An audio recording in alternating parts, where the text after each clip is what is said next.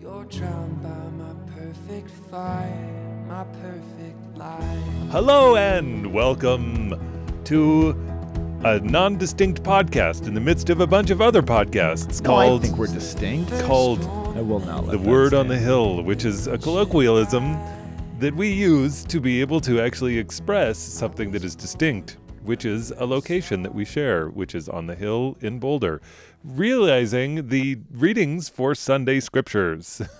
That's the most confusing intro to a podcast that we've had yet. I don't know if it's any good, is it? I don't know. I genuinely don't. Welcome to the podcast. We're the Lanky Guys. I'm Scott Powell. I'm Father Peter Musset, and we're really excited that you've joined us for the fifth Sunday of Advent? Nope, it's the sixth Sunday of Easter, just to clarify. You know, I don't know if that was a joke or not. I couldn't take it. Yeah, Father Peter, I don't know if you knew this. What next would I know? Week is the 15th anniversary of your priestly ordination. Alleluia, alleluia, and alleluia. 15 is the... So it wasn't like 50 is diamonds and like 25 is gold. And I think 15 is podcasts. 15? Isn't it? It is. It's the podcast anniversary. It's the podcast. That being said, in honor of the 15th anniversary of your priesthood and nearly 15 years of doing ministry at St. Thomas Aquinas Catholic Center in Boulder, Colorado, we are doing a live podcast next Thursday, May 13th. And we're trying to raise some money to support this ministry that has been built and directed and built up and strengthened by your priesthood over these last 15 years.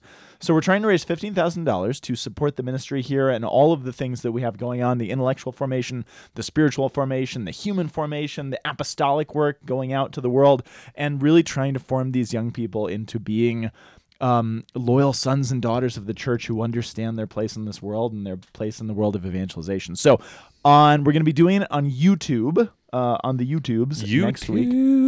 And our YouTube channel is St. Thomas Aquinas Catholic Center, so just search for that. We'll also put links, we'll send out emails, we'll put links to it on our Facebook pages and our website and all that stuff. We'll put a link in our description from this podcast to the next podcast. We can do that. We can actually do something. Yeah, like that. And 10 o'clock Mountain Time. 10 o'clock Mountain Time, and it is wonderful. It will be replayable, of course, and you can see us, but we're going to be up. I'm not sure if you should say it's wonderful yet. We'll see if it's wonderful. It's really wonderful that you are going to join us. Ah, that's wonderful. Yes. Right. Being 15 years a priest and not yet, bro. I will not. You got a week. You got a week out. I don't know who you are. By the way, the traditional gift for the 15th anniversary is crystal. Yeah, that's what I said. You didn't say crystal. That's what our podcast is. It's crystal in the lives of our... I don't know. Let's move on. And then, the modern gift is our watches. I have a watch. The flower is rose. Okay. And the gemstone is ruby. Are you just trying to throw this out there for everyone, just for their own information, that if they know anyone who has the 15th anniversary of anything that happens to be coming up, they know all of the rules. Yeah, like I will get you crystal. I will get you a crystal vase. Dude, it's great. So this is exciting. Yeah, yeah. If I may, before we move on from this, we are in May. What did I just say? If I may. Oh my gosh. Before we move on from this note, I do just want to ask you guys, and we've been talking and discussing and trying to discern together, but I do want to ask you to prayerfully consider if God might be calling you to give financially to support this ministry. We're giving you a week to think about it. Right, and one of pray about it. And one of the things that we're doing, I mean, we have a goal of $15,000, and that's actually a pretty achievable. We think so. And it's a... It's a great gift. When Scott came to come here at St. Thomas Aquinas Catholic Center, I had asked him this question. I said, hey, can you help me study for the Sunday readings? Because I really want to give better homilies. And what we realized that when we started actually studying together and then putting this out there is that this ministry is something that we wanted to offer free of charge to the whole church. But we don't charge for this? No, we don't. No, but when you donate to our podcast and to the work that we're doing here, you are elevating the whole church. You are reaching so many priests. You are reaching so many students we serve here, but you're reaching lay people and priests alike. You're reaching bishops and families and young women and young men and promoting vocations. And that's actually kind of the reason why we're thinking $15,000 is because, I've been a priest for 15 years. And when the people who shared the scriptures with me and helped me to penetrate into the heart of God, they have made such a difference in my life. So if you want to help to continue to make a difference, we want to encourage you to donate and take a week and ask God what he wants you to give. And maybe we can support a little bit of the work that we do here and around the world. Absolutely. So we really do thank you. And if we also ask for your prayers, please do that. And for us as well. Awesome. Well, so it's the fifth Sunday in Advent. It's the sixth Sunday of Easter, Father Peter. And for this lovely sixth, which is also Mother's Day. Mama. Which is appropriate that the readings are all about love. Mama. Moms and love go together. Or they ought to go together. Mama. I guess some of us have different experiences of that. But our first reading is from the book of Acts of the Apostles, chapter 10, verses 25 through 26, 34 through 35, and 44 through 48, which sounds like a responsorial psalm, but it's not. It's Acts. Dude, I didn't read the interleaving text, did you? Yes. Psalm 98, verses 1, 2 to 3, then 3 to 4, and then the versicle is from 2b, or not 2b. Yeah, there it is. Good job. Oh, thank you. Our second reading is from the book of 1 John, the epistle of 1 John, chapter 4, verses 7 through 10. Again, all about love. Love. And then our gospel is from John 2. It's a very John heavy set of readings. This is good. And then it's John chapter 15, verses 9 through 17. All about love. I think Acts chapter, and I'm sure I've said this before, but I'm going to say it again. I think Acts chapter 10 is the turning point moment, not only for the New Testament, but for all of Christianity. So, not of human history. Jesus is the turning point of all of human history when he defeats death and conquers sin and all that. This is the turning point in the life of the church, I believe. I think. I don't think it's hyperbolic to say that. I think it really changes everything. Yeah, I mean, honestly, it really does. I mean, from here on out, everything, the whole concept of who and what fruitfulness is and who the church is and who Israel is and who God is and what is the work. I mean, there's a revelation here. I mean, as they're going along and they Peter, he says, wow, I'm seeing the Holy Spirit go on these folks. And I mean, that's the punchline of the story is the Holy Spirit is on them. We got to baptize. Yeah. So, well, I'm having a hard time thinking about this, outside of speaking about the gospel first. I'm tempted to speak about the gospel first, which I know is verboten among us, because we don't do that. But we do that when you want, but not when I want. Well, then we won't do it today, because we're going to do it the way the scriptures give it to the church gives it to us. Stop your whine. That's a full-on blubbering. Yeah, dude, I was just trying. It's funny. But what's happened here? What? Just kidding. Oh, for Pete's sake. Yeah, it is for my sake. So yeah, you're Pete. Does anyone ever call you Pete? What's up, Pete? It's really inconceivable. Maybe to me. Two people. Really? Yeah. Do you like it? Yeah, I kind of do. Pete, what's up, Pete? It was kind of weird. I've never been a Pete. I've never felt like a Pete. I've never introduced myself. Oh, I'm Pete. What's up? I'm trying to think of what would make a Pete. I feel like you're slinging hot dogs in a hot dog cart on Pearl Street. That's Pete. When I worked at the Cherry Creek movie theater, my name tag said P-E-A-T-M. Pete M. Pete Moss. With a interrobang. Interrobang. At the end of it. This podcast today is brought to you by the... the word interrobang. The unicharacter code interrobang. Nice job breaking out the unicharacter code. Okay, what's happening in this reading, Father Peter? What's happening is this. Talk to me. I was wondering. This is... You weren't. But the reason I think it's the turning point is really what I think... So much of the readings speak to today. There's two things that I think they speak to. Number one is the question, who is my neighbor? Who is us? And the reason I want to go into the gospel, but I won't. Dude, you just made reference to two TV shows. Not only did you do it which ones? to This Is Us. Oh yeah. And then Mr. Rogers' Neighborhood. Who's my neighbor? Yeah.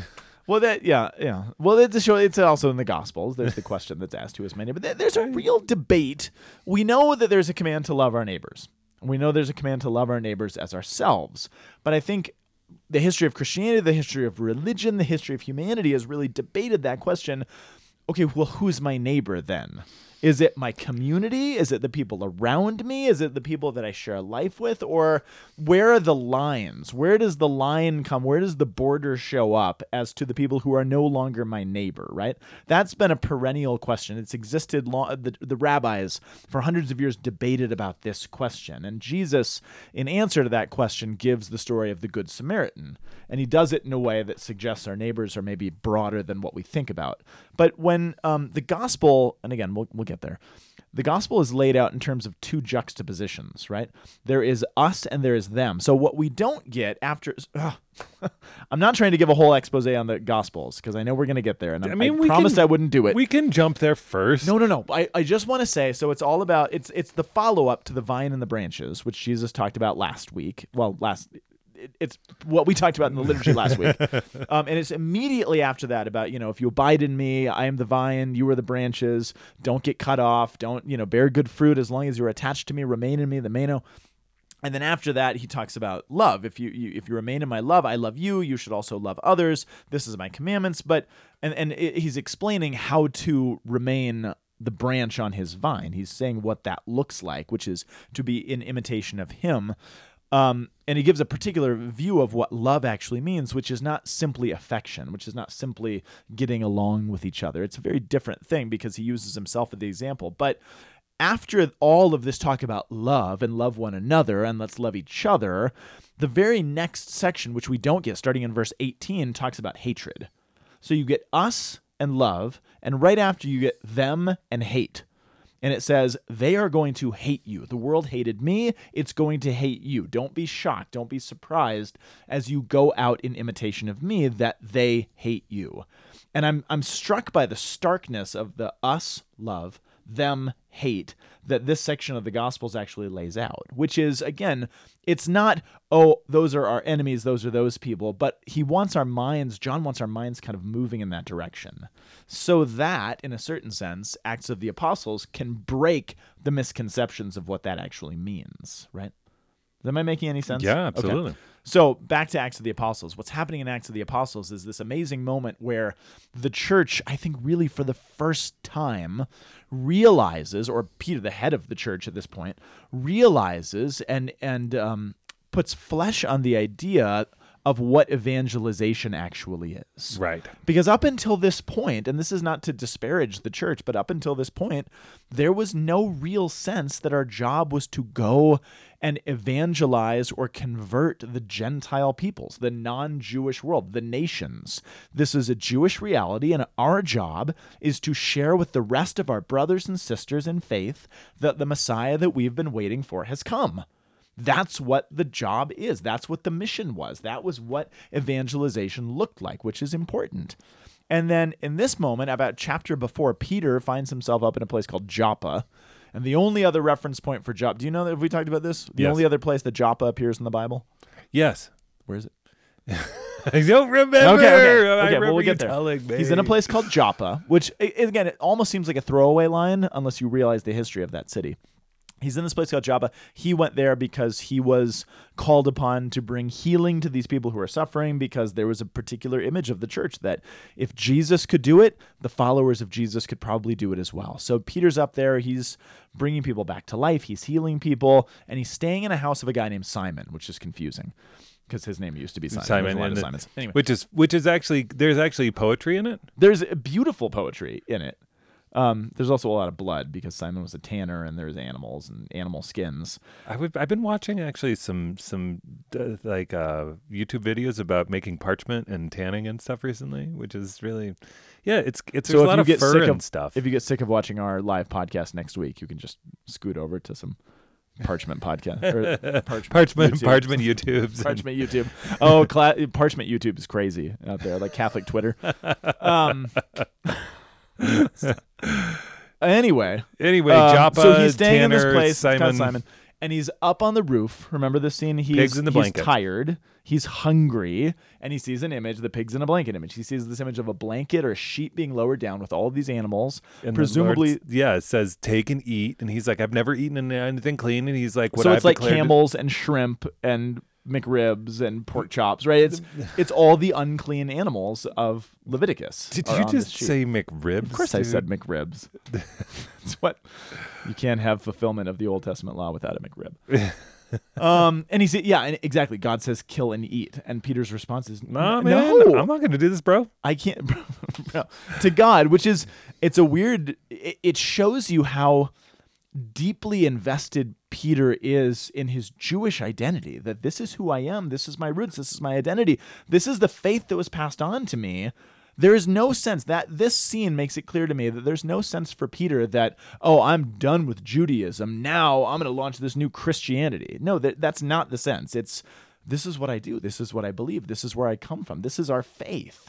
And this is the moment that the faith, or what we thought about the faith, is now God is adjusting our preconceived notions of it. Well, yeah. What's interesting is that the preservation of all of these traditions was to elicit meaning.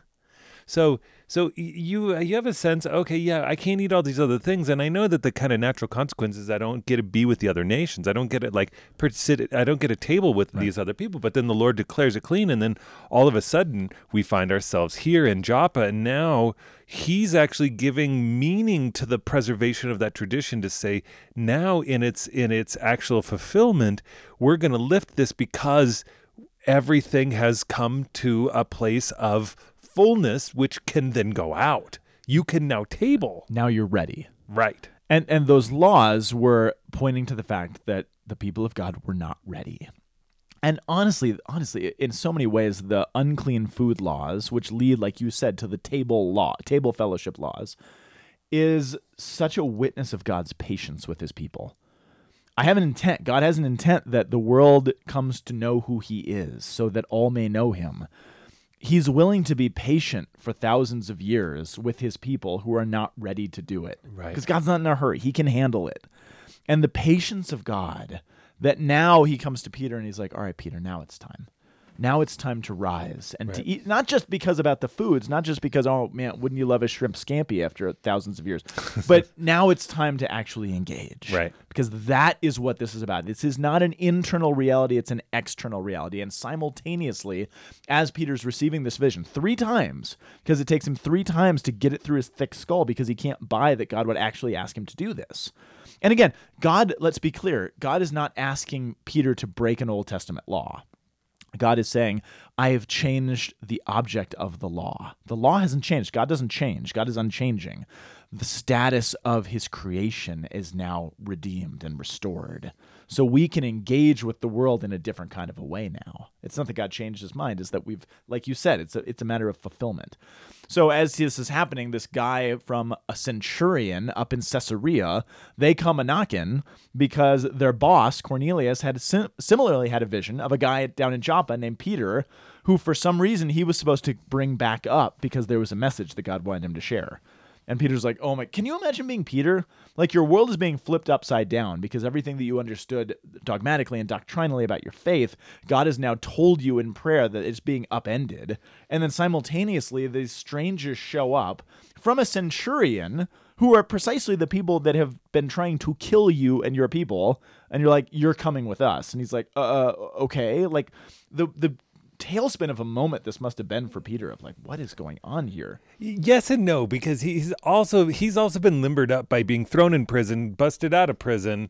That's true. That's all true. Of these miraculous things, like where he is no longer, so he's so trained by God that he is no longer surprised by the action of God. So that when he comes and these guys show up, but this is the next level. Well, he is surprised, though, because he was surprised at the blanket thing. Right. What I'm saying is like, he's been so trained that he keeps on just getting leveled up. Yeah. I agree with that. Absolutely. Right. They're still surprised, but he's limber to like, this is weird. I guess I'm just going to keep following it. Yeah, because there's the kind of surprise that paralyzes us. And we're like, oh my gosh, surprise, I didn't see that fear coming. I can't do that. And then there's the surprise of like, oh, we didn't see that coming. Two different kinds of interrobang. Yes, that's right. It is. So the reason that Joppa was significant, Joppa, the only other place that's mentioned, is in the book of Jonah. And it's the place where Jonah sets out as the one and only Old Testament prophet who is sent to a people that is not Israel, either the northern kingdom or the southern kingdom. He's the only prophet of the Old Testament sent to a non-Israelite people, namely the Ninevites, which was the capital of Assyria. And if you remember, he does not want to go. And it's from Joppa that he finally sets out to try to escape from this mission that God has tasked him with, because Jonah responds to a similar surprise, but he does it in the opposite way. Out of fear, like, what do you mean you want me to go to those people? What do you mean you want me to go minister to those people? No, I can't. That's surprising, but in the sense of paralysis and of fear and of trying to run the other way. And we know the story. There's a shipwreck. A whale eats him, vomits him back out, and he's back on track. But there's a whole thing. But I'm struck by the fact. That's true. That's the story. I know. I just love the brevity by which you described it. That's the cliff note. Yeah, exactly. Of Jonah. But I don't think it would have been lost on the ancients that that's the only other reference point for that city. And isn't it coincidental that Peter happens to be there? Peter is the antithesis of Jonah. Peter's the new Jonah. He's the fulfillment of what Jonah was supposed to be, because he's also surprised by the fact that, wait a second, God's message of redemption and salvation is for a people that's not Israel as well. That's unexpected. I'm a little freaked out by those people, perhaps because there's a centurion involved, but I'm going to go anyway. I'm not going to run the other direction like Jonah did. Right, and which is so then this actually becomes a jumping off point for the, so to speak, for the evangelization of the nations. Absolutely. That's absolutely right. So he goes up, and this is where he gets there, and he begins doing the Kerygma. There's a neat kind of feature. His speech here in Acts chapter 10 is directly parallel to the entirety of the Gospel of Mark, which is believed to be Peter's gospel. It follows the exact same kerygmatic movement and point by point, which is actually kind of beautiful. That's really beautiful. Which is a good evidence that Mark really is Peter's gospel, because this is how he does it. We all have the way in which we tell the story, right? That we it changes and it shifts and the details move around, but we all have a way, because that's how God designs us, that we have a way in which we do it. Yes. And I love that we see that here. And as he's doing it, like you said, a second Pentecost happens. And I find it kind of fascinating that the church has chosen to give us this reading prior to us actually celebrating Pentecost, because this scene presumes the knowledge of Pentecost having already happened. Because Peter's speaking, he's preaching, he's going after it. And I love the idea of, like, you know, in the moment where you're like, you're getting into it. Like he's like, okay, this is working. Like, they're responding. Like, I'm going for it. And all of a sudden the Holy Spirit descends upon all of these people, these non-Israelites. They begin speaking in other tongues, and they realize, like, oh shoot, they've just had a Pentecost like we had in the upper room, right? Or in that spot, you know, back in Jerusalem a couple of years back. Holy mackerel. What does that mean? Holy mackerel? Holy mackerel. Because it's declared clean. Is mackerel clean now? Yeah, mackerel is unclean. I don't know. I hope it is. No, but they're there, and I'm always so struck by the fact that that there's no sacramental preparation. I mean, this is just like the Holy Spirit comes around. Well, there's a quick one. There's this speech. I mean, there's this speech. there's that. Right. Like it's a proclamation. It's a proposal. There's something that's poured forth, and they see that, and immediately their hearts are so disposed by the natural goodness of realities of their lives that the Holy Spirit just comes upon them. And can you imagine being there and you're like, we cannot deny the reality. We know God intimately, and we see what's happening literally directly in front of us. Absolutely. From this proclamation. And simultaneously with Peter, they're both having these change moments in their hearts, because they're having this receptivity to this new message. The power of this speaks to the power of the gospel, which we so often, I think, just take for granted. We forget, especially in this day and age, that we have the words that has the power to be the antidote to the blindness and the evil in the world. And I think we forget that, and we lose sight of that. Because if we have anything to give to the world, that's it. That's what we have. And Peter does this. He uses the gift that he's been given. They receive it, as did the Ninevites in the time of Jonah. But again, unlike Jonah, Peter doesn't get ticked off at the fact that these people are repenting and calling on the name of the Lord. He realizes, oh, shoot, God is a couple steps ahead of me. Because what happens when we're baptized? We sacramentally believe that when we're baptized, we receive the Holy Spirit. These people receive the Holy Spirit, and Peter's like, shoot, we need to hurry up and baptize them because we're one step behind God. And I love this passage as an emblem of what the church is supposed to be in the world. What is the church? We use the message of the gospel. We try to discern where God is working in the world, and we conform ourselves accordingly. That's what Peter's doing. That's the job of the church. Here's the tool belt that I have. I'm going to use it in sometimes unexpected places. I will find what God is doing and where he is working, and I will conform the church thereto. And Peter is going to get hammered for this. This ends with this nice story that everybody's happy and they all received the baptism and everyone wants him to hang out. But as Acts of the Apostles goes on, people are not so happy back home about this. And how dare you go up to those people? And did you share a meal with them? And you sat down at table with them? Like, what are you talking about? And this will lead to the fight and the strife and the arguing that will lead to the Council of Jerusalem, where the church has to figure out, what on earth do we do with these Gentiles? We didn't have a category for them. And now God seems to be saying that this neighborhood is big, who is my neighbor, is bigger than we thought it was. And we don't know how to accommodate these people. Well, and not only that, but we also don't know how to even relate to ourselves anymore, because what is the Mosaic practice if they're coming in to this motion, which is just a really, it's I can see why you would say that it's the pivot. I think it is. It by which it's the fulcrum, actually. It's the pivot. It's by which everything changes. Yeah, this is the pivot. And I find it so striking because the way that Acts of the Apostles is organized is that the first half of Acts of the Apostles is all the story of Peter and how Peter is leading the church through its ministry to the Jews and Jerusalem and Judea. Paul will become, of course, the famous missionary to the Gentiles, to the non-Jews. But it's significant that this particular moment is centered around Peter. You'd think, like from an outside point of view, it was some cursory knowledge of Acts of the Apostles and how the church works, that, oh, it's ministering to the Gentiles. That's kind of Paul's gig. But it's not Paul's gig. Paul's the one who kind of goes and takes up the baton. It's not just appropriate, it's necessary ecclesially that this vision and this moment with Cornelius comes through Peter, because it needs to come through the Pope. It is a hierarchical changing of the church. And Paul is working in response to that, but it has to be Peter. Right. Yeah, absolutely. Because he's the Albaite. He's the prime minister. The Albaite, absolutely. Right. So in a real sense, it's like, Peter had his bumbling first execution of the keys by binding Jesus to the taxes. Yeah. But the bumbling moment. Yeah. Totally. Whereas this is actually where Peter's like, on a side note, I've never thought about Peter's bumbling as an attempt to bind Jesus to himself, because his whole role as Pope and the key bearer is to bind and loose. But in his first iteration of that, he tries to bind Jesus to himself so he won't go to the cross. I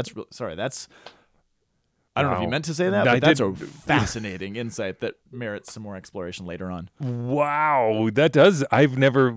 Just, you said it, and I was like, wait a second. Okay, sorry. Yeah, so... Anyway. So, okay. And back to our regular scheduled program. But here, he's actually, the exercise of this, it would be so profoundly difficult. Like, what are you doing? Right. And then everybody's got to come together to try to understand what the meaning of this is. And and his answer is, he's like, I'm not doing anything. God did something and I caught up, because that is his testimony at the Council of Jerusalem. Because they're like, what are you doing? Who do you think you are? And he keeps saying, I did nothing except saw where God was working and conformed myself accordingly, because that's my gig. That's my job. And I love that theologically, which leads us into the psalm. It perfectly leads us into the psalm on two different levels. Talk to me. Okay. So first of all, just reading it at first glance, the Lord has revealed to the nations his saving power. cool, that applies because this is the nations, the Goyim, the Gentiles. I love that there is a foreshadowing in the Old Testament of what has not really happened, because in the Old Testament you never really get the meaningful, the lasting revelation of God to the nation. There's moments, right, where the nations, the Canaanites, hear about the Exodus event. The Queen of Sheba comes up to visit Solomon to glean his wisdom. Like, there's moments, but you can never really say, oh my gosh, this is the moment in the Old Testament that the nations see God's saving power. But here you do. Mm. Here, what the Old Testament hoped for, longed for, pointed for, made us hungry for, is finally brought to fruition, which speaks to the character of Scripture. But here's the other thing I think is cool. So on that level, you're like, oh, totally, that's what's happening. That's why this psalm is appropriate. But Psalm 98, so liturgically speaking, if you go back to ancient Israel, Psalm 98 was a call to celebration. So there's different psalms for different occasions. There's lamentation psalms and penance psalms. This is a celebratory psalm. Oh, what were you going to say? Oh, I was going to make a joke about it. It's called the celibacy, but that's like, you just kept on struggling with the word. And then I struggled. But here's what's cool. The way that this celebration psalm of God's saving power is organized is in three distinct stanzas. So there's three chunks that make up this psalm. The first stanza is all about the worshiping congregation at the temple in Jerusalem. So how do we worship in the temple in Jerusalem? The second stanza is all of the peoples of the earth. And the third stanza is all of creation itself. Oh. Having this. So the psalm itself is organized in terms of expanding revelation of God to the people of Israel, to all the nations of the earth, and ultimately to all of creation. So I read this and I was like, well, that's cool. God, all the nations singing. But then the structure speaks, the form speaks to the function. The form speaks to the words, which is very sacramental. It's almost a small s sacramental psalm. It's also the kerygma. It is the kerygma. Yeah, it is. Here we are. It's like, you have the cosmos, which we end up in. I mean, it's kind of a weirdly ordered kerygma, because there's a reason why creation happened. There's a fall. In case you're wondering what the structure of a kerygma, a kerygmatic expression is creation had a purpose. It was made by God for man. Man was in the world. He fell. Then God led a mission to try to help him through Jesus Christ. Now you have a response to that saving power of God. Yes, absolutely. Absolutely. And that's the word kerygma, by the way, just means the manner of teaching. Oh. I don't know if we've said that. Like this is the content of the teaching, which is what you just gave. And it's spelled in a way that it's very hard to understand the way we pronounce it and the way it looks. Kerygma. Kerygma. You sounded like verbum. I was going through verbum last night with like Greek, and it was and the person who was pronouncing the Greek letters sounded like what you were just doing. I was slightly Russian just there. Well, then we go into our second reading. It's First John. First John is, we talked about this last week too. This is First John second reading. Oh, that's confusing. I know, it's just really fun. I used to always get kind of rubbed the wrong way by First John because it just sounds so lovey-dovey and like love one another and love, love, love, love, love. And again, I've already confessed that I was raised, in the particular generation of the church or time when I felt like that was just kind of the write-off, dismissive answer to everything. Like, oh, don't ask these hard theological questions or struggle through these things that you don't understand because God is love. That's all you need to worry about. God is love, nice feelings, happy, warm fuzzies, butterflies in your heart.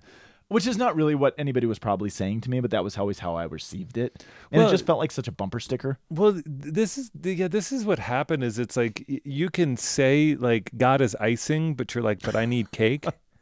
like good. That's good actually. Because that was happening. It was just happening all over. And then when you start to receive cake, you almost want to reject the icing because you're just like I still find myself because I was raised in the same generation. Yeah. I want to be in mass. I want to be like, I'm like, because God is love, and then I'm like, oh, it sounds so weirdly abstract to me, and like. Insubstantial, and so it's a better way to say it. Weirdly abstract and not substantial, which is not true. This is what First John actually proves wrong. Exactly. But that was always the sense I got, the wrong-headed, the falsely informed sense that I got. Right, like and the dismissiveness, because we actually had a generation of people who really lacked a lot of evangelization, and they were and they loved the church in this way that had goodness in it, but needed work, and that's been our work in the contemporary age of the church, is to recover that and to try to put that out. That's part of the reason why we even have this podcast here. But part of the problem with this, and this is where the church, again, not just to speak about our particular generation, but historically, the times in history when the church has struggled are when we don't have, as a church, the capacity or the capability to do what Peter did in the first reading. If somebody pulls you aside or you're called upon to speak and bear witness to, what do you guys believe? What are you doing over here? Where we can stand up and say, let me explain it to you in real, logical, down-to-earth terminology that you'll understand, that I can say to you, do we have the capability to do that? Because that's when we can really evangelize, when we can adequately answer the question, what do you guys believe? What are you all about?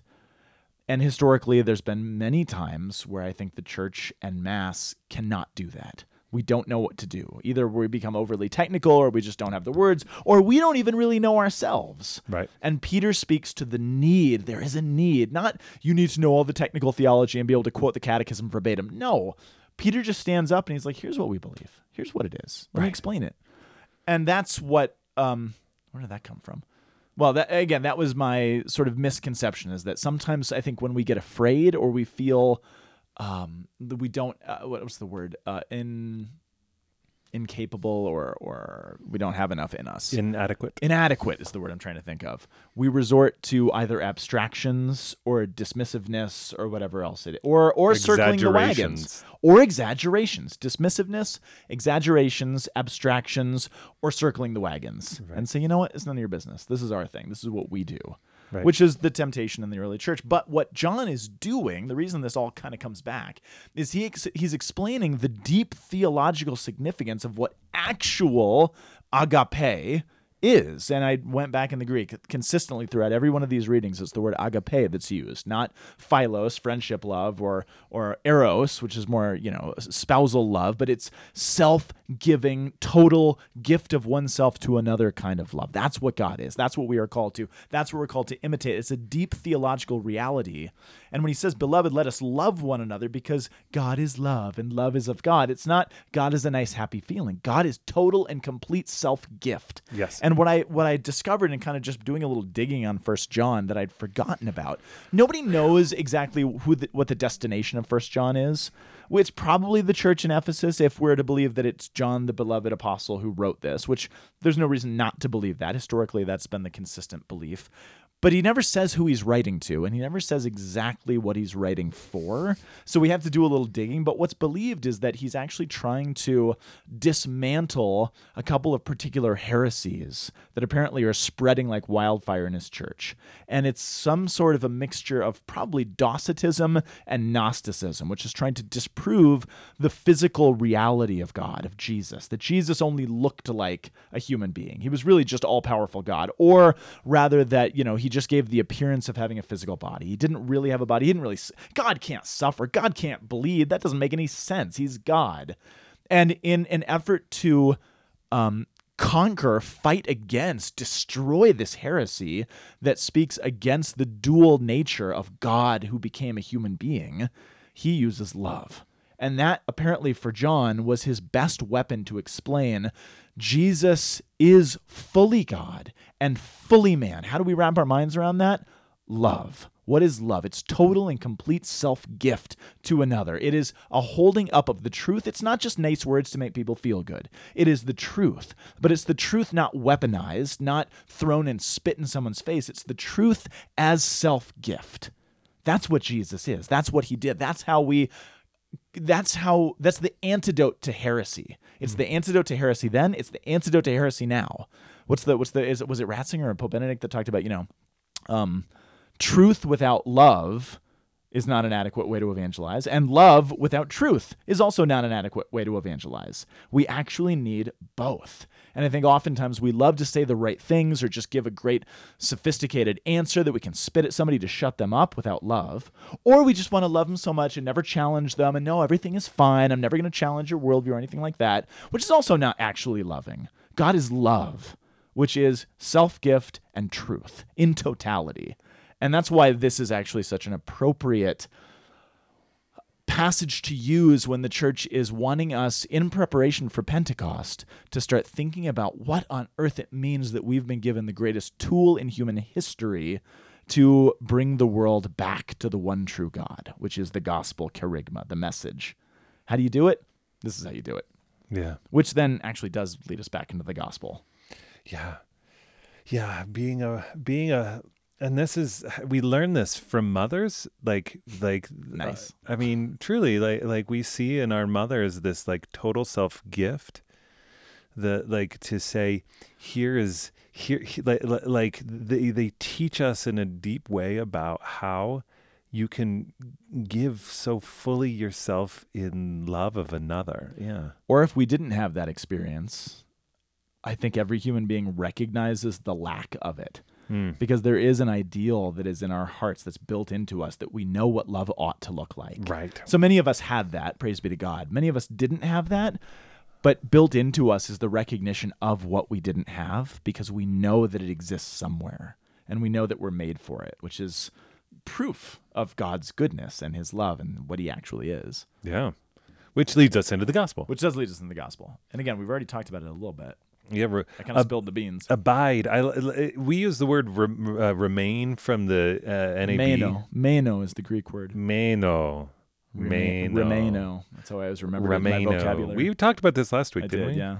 Yeah, but like I like the word abide. Abide. Because it's like it says, as the Father loves me, so I also love you. Like the Father's willing to go to any length. And man, I'll tell you what, there's no length like correcting, like you're a dad. Yeah. So you know how like much it costs you to correct your children.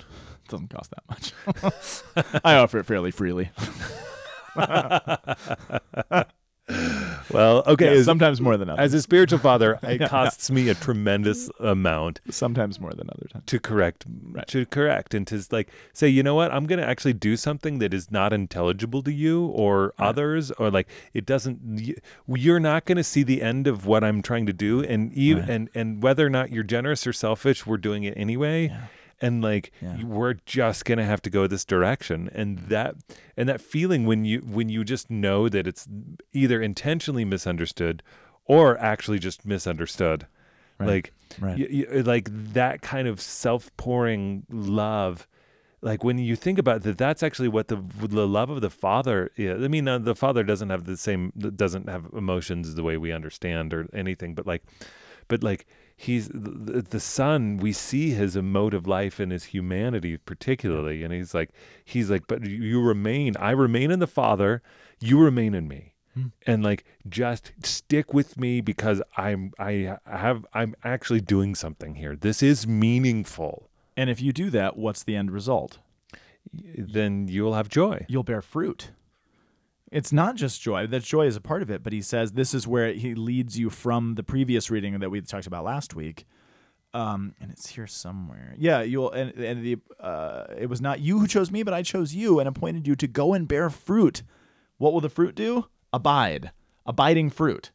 You're not just going to bear fruit that kind of goes away, like the grapes that hang around for a couple weeks, or the banana that is ripe for like an hour. And bananas are the worst. Can I just rail up against bananas for a second? They're ripe for like a half an hour, and if you don't catch them at the exact moment, then they get all brown and rotty, or they're too hard before that. Ugh. Anyway, it's not like that. Dude, it's abiding fruit. Bananas. I had a banana, and it got a little bit past, and it stained my quartz counter by its rot. And I'm like, come on, buddy. This is what I'm saying. Come on. I also have a lot of kids who love to eat half of bananas and leave the rest in surprising places for me to find. So anyway, that was the image that popped into my head. But again, this idea that fruit that remains, fruit that abides, there's going to be an end result. And this, I am so struck, like I mentioned earlier, that right after all of this, he goes into this thing about how the world is actually going to hate you. So we're asked to hold this juxtaposition in our heads of, if you abide in me, and I in you, and if you love one another as I've loved you, which is total and free self-gift and truth, you're going to bear great fruit, and the world will hate you. And you have to somehow hold together in your head the idea that you're going to bear fruit in the world, and the world will simultaneously hate you, because there will be Corneliuses and there will be Herods. There will be Philips, the Ethiopian eunuchs, and there will be whatever, who's that guy that fell out the window because the people who try to put you to death and imprison you. And you never know who's going to be who.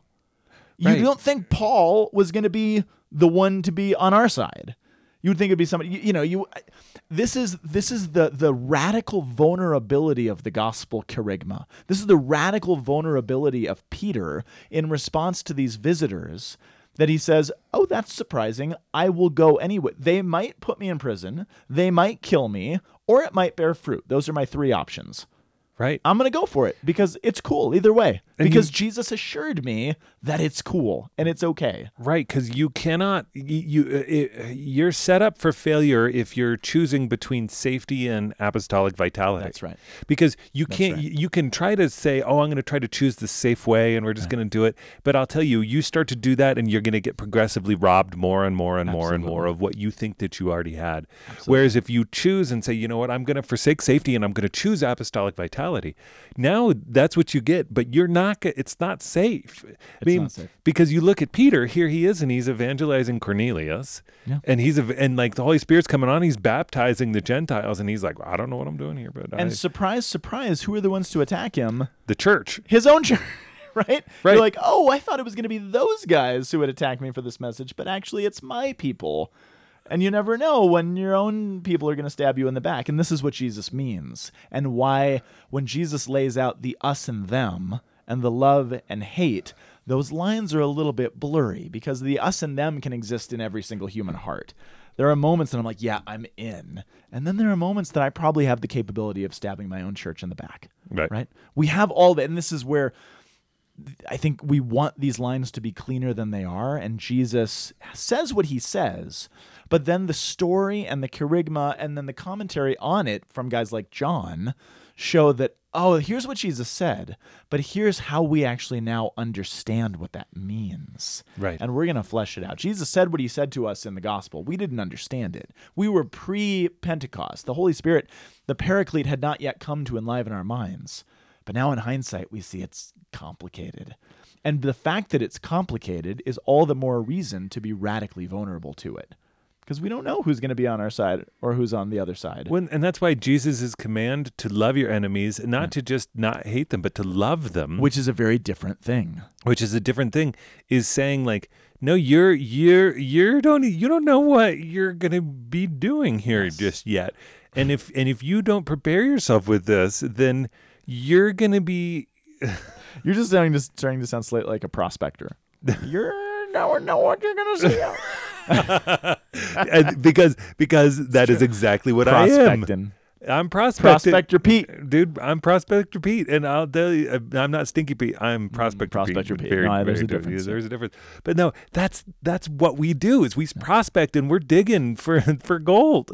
Like, we're trying to actually find where the work of the Spirit is and then foster it. I mean, and that's the gift of our work. That's it. Yeah. And that's why, we plant seeds in with the lanky guys, but you guys are the ones that have to bring them to fruition. Yeah. Because, you can say, oh, here, let's plant a seed, but then you got to talk to people, because the gospel always comes incarnate, and you are the one who bears the gospel. So proclaim these ideas, proclaim the reality of Jesus Christ found in these words, and be bold and like choose apostolic vitality and listen to where the Spirit's already active, and just hit it, just go like right on, because it might get weird and complicated. But it will. Yeah, it always does. Yeah, and we've lived this long enough to see exactly what that means. Oh yeah.